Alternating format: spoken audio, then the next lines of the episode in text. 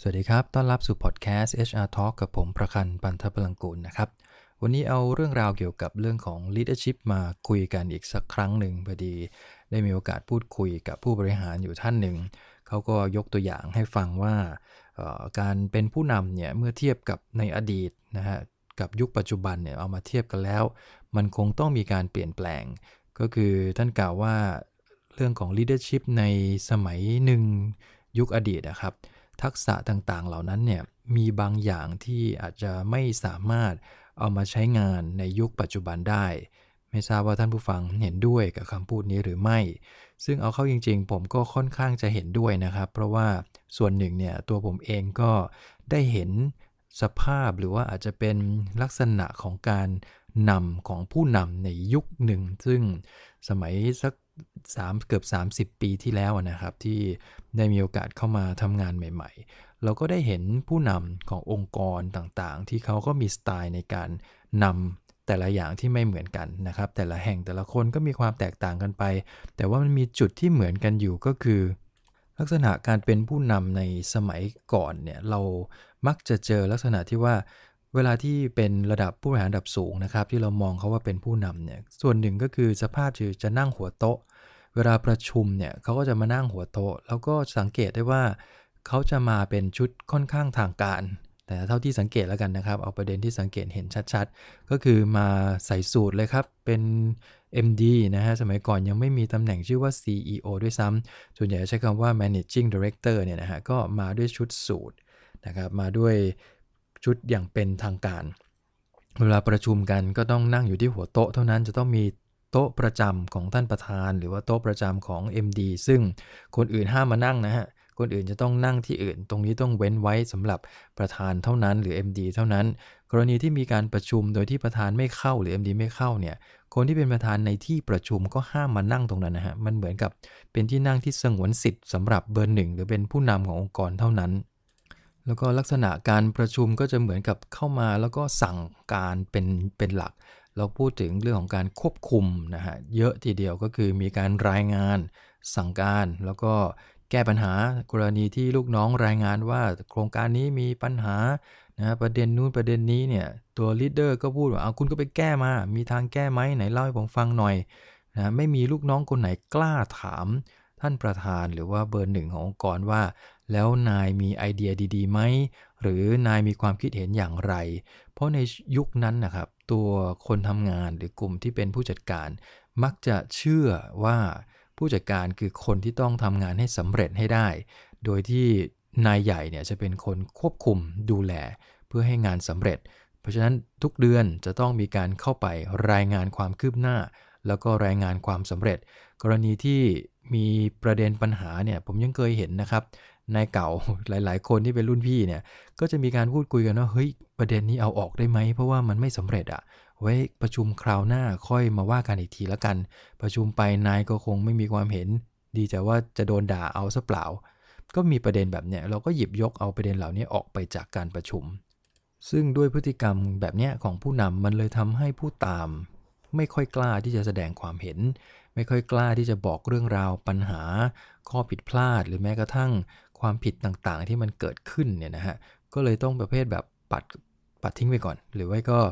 ซ่อนไว้ใต้พรมไว้ก่อน อย่าให้นายเห็น มันจะเกิดเคสอย่างนี้บ่อยมาก พอถึงเวลาที่มันตูมขึ้นมา เรื่องมันแดงขึ้นมาโอ้คราวนี้ได้ไล่กันระนาวเลยนะครับ นายก็ไล่บี้กันไปจนกระทั่งมีบางคนก็ต้องถูกไล่ออกไปก็มีเหมือนกัน นึกภาพสไตล์ผู้นำแบบเนี้ยครับในยุคอดีต ถ้าเอามาใช้กับ พนักงานในยุคปัจจุบัน ผมเชื่อว่าใช้ไม่ได้แน่นอนนะผู้นำในยุคนี้หลาย ๆตำราเขาใช้คำว่า creative leader นะบางตำราใช้คำว่า servant leader ด้วยซ้ำไปก็คือคนที่เป็นผู้นำเนี่ยมันเหมือนเป็นผู้รับใช้ของลูกน้องตัวเองอะ servant นะครับที่แปลว่าคนรับใช้เนี่ยก็คือสไตล์ผู้นำจะต้องเป็นผู้รับใช้ รับใช้ใครรับใช้ลูกน้องนี่แหละ ทำการสนับสนุนการทำงานของลูกน้อง เพื่อให้ลูกน้องทำงานให้ได้ตามเป้า ซึ่งมันก็เป็นอีกสไตล์หนึ่งของการนำอีกจุดหนึ่งที่ผมอ่านเจอแล้วค่อนข้างชอบมากก็คือ มันมาจากหนังสือของ Harvard Business School นะครับเขาให้ไอเดียว่าผู้นำในยุคนี้คงจะนำการทำงานกับทีมงานเหมือนกับยุคก่อนใช้ทักษะเดียวกับในสมัยก่อนเนี่ยไม่ได้ นะครับสิ่งที่เขาเสนอแนะมาก็จะมีอยู่ประมาณ 5 ประเด็นนะครับ ก็คือประเด็นแรกก็คือ แทนที่จะออกคำสั่งอย่างเดียวเหมือนผู้นำในยุคอดีต ยุคนี้จะต้องเปลี่ยนลักษณะตัวเองให้เป็นคนโค้ชให้ได้ ก็คือผู้นำจะต้องโค้ชทีมนะฮะโค้ชลูกทีมทุกคนเพื่อให้เขาสามารถที่จะทำงานได้ มุ่งไปสู่เป้าหมายให้ได้ ลูกน้องคนไหนทำงานมีประเด็น มีข้อจำกัดหรือมีปัญหาต่างๆ ผู้นำจะต้องทำหน้าที่เป็นโค้ช ให้คำแนะนำสอนงานบ้าง ซึ่งจะไม่เหมือนผู้นำในอดีตนะฮะที่เข้ามาถึงก็สั่งสั่งสั่งสั่งสั่งซึ่งตอนตอนเนี้ยมันคงใช้วิธีนั้นทั้งหมดไม่ได้นะครับ ประเด็นที่ 2 ที่เขาแนะนำก็คือแทนที่จะควบคุมนะฮะ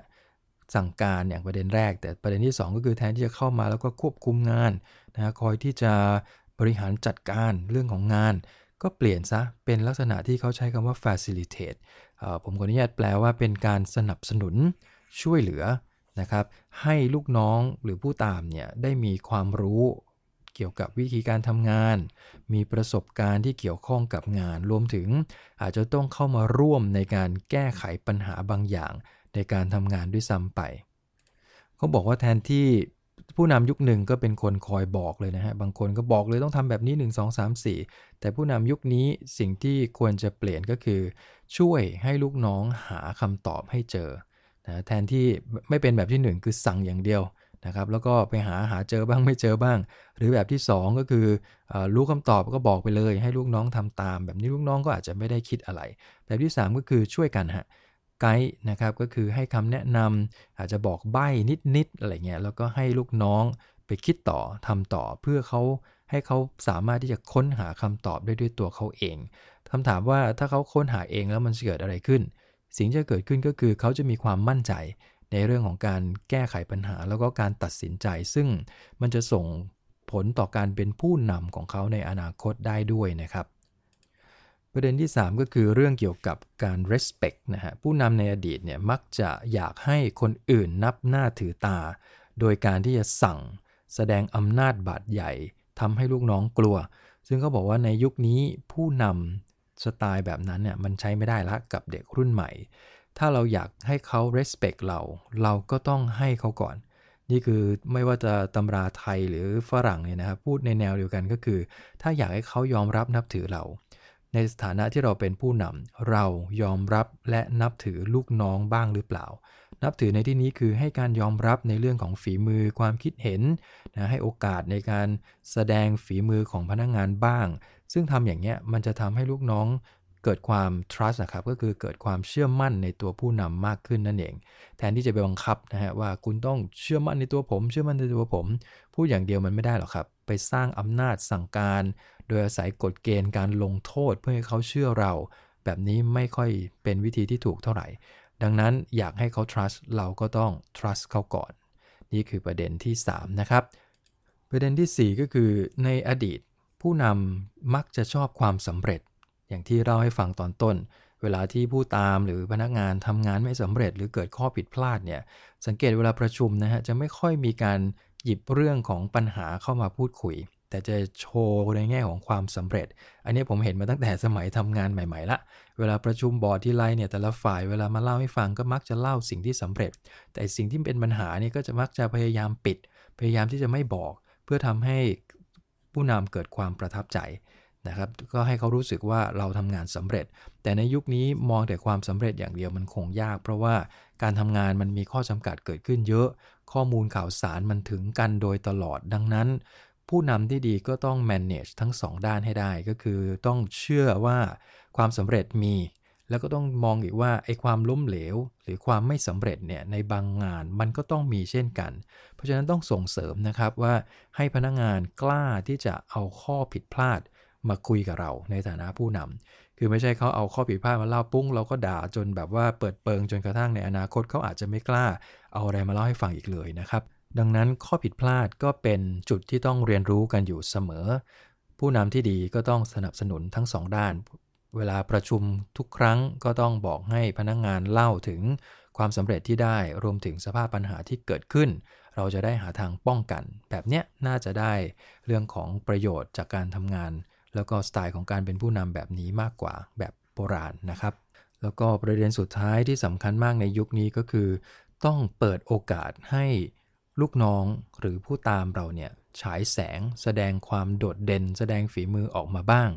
ในอดีตผู้นำมักจะเป็นคนที่รวบเอาความสำเร็จ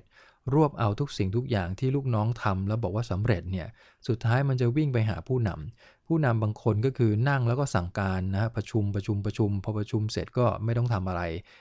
สมัยก่อนนะครับ ให้คำแนะนำแทบจะไม่ค่อยมีเลย แต่ว่าโอเค เดินทางมาประชุมอย่างเดียว รับฟังดูตัวเลขแล้วก็บอกให้ไปแก้ พอถึงเวลาที่ลูกน้องทำได้สำเร็จ ผู้นำก็ยืดอกเลย เรียกว่านี่ไงผมบริหารจัดการได้สำเร็จ ซึ่งแบบนี้มันอาจจะเหมาะในอดีต แต่ในปัจจุบันเนี่ยสิ่งที่ควรจะทำก็คือผู้นำคงต้องยอมให้ลูกน้องแสดงความสำเร็จด้วยส่วนหนึ่ง นะบางตำราเขียนว่าต้อง humble ก็คือผู้ผู้นำต้องถ่อมตนนิดหน่อยคงไม่ใช่แบบมีอีโก้สูง แล้วก็โชว์พาวจนกระทั่งลูกน้องรู้สึกหมันไส้อะไรเงี้ยคงคงลำบากนะครับ เพราะฉะนั้นเมื่อไหร่ที่เป็นไปได้ ผู้นำจะต้องเปิดโอกาสให้ลูกน้องของตัวเองเนี่ยแสดงความสามารถอย่างเต็มที่ เปิดโอกาสให้เขาฉายแสงบ้าง เปิดโอกาสให้เขาได้โชว์ความสามารถให้กับคนอื่นเห็นด้วยนะครับเพื่อทำให้เขาเกิดความมั่นใจ แล้วก็เชื่อมั่นในตัวผู้นำด้วยว่าผู้นำเองก็สนับสนุนนะ แล้วก็คอยอยู่เบื้องหลังเป็นเบื้องหลังความสำเร็จของเขา นี่ก็คือ 5 ลักษณะของ Creative Leader ซึ่งผมเชื่อว่าน่าจะพอเป็นแนวทางนะครับสำหรับท่านผู้ฟังที่จะพัฒนาตัวเองเพื่อเป็นลีดเดอร์ที่ดีในอนาคต ให้กับหน่วยงานหรือกับองค์กรเราเนี่ยลองเอาแนวทางเหล่านี้ไปประยุกต์ใช้ดูก็ได้นะครับ ก็ฝากประเด็นวันนี้ไว้เท่านี้นะครับ พบกันใหม่ในครั้งหน้าครับ ขอบคุณครับ สวัสดีครับ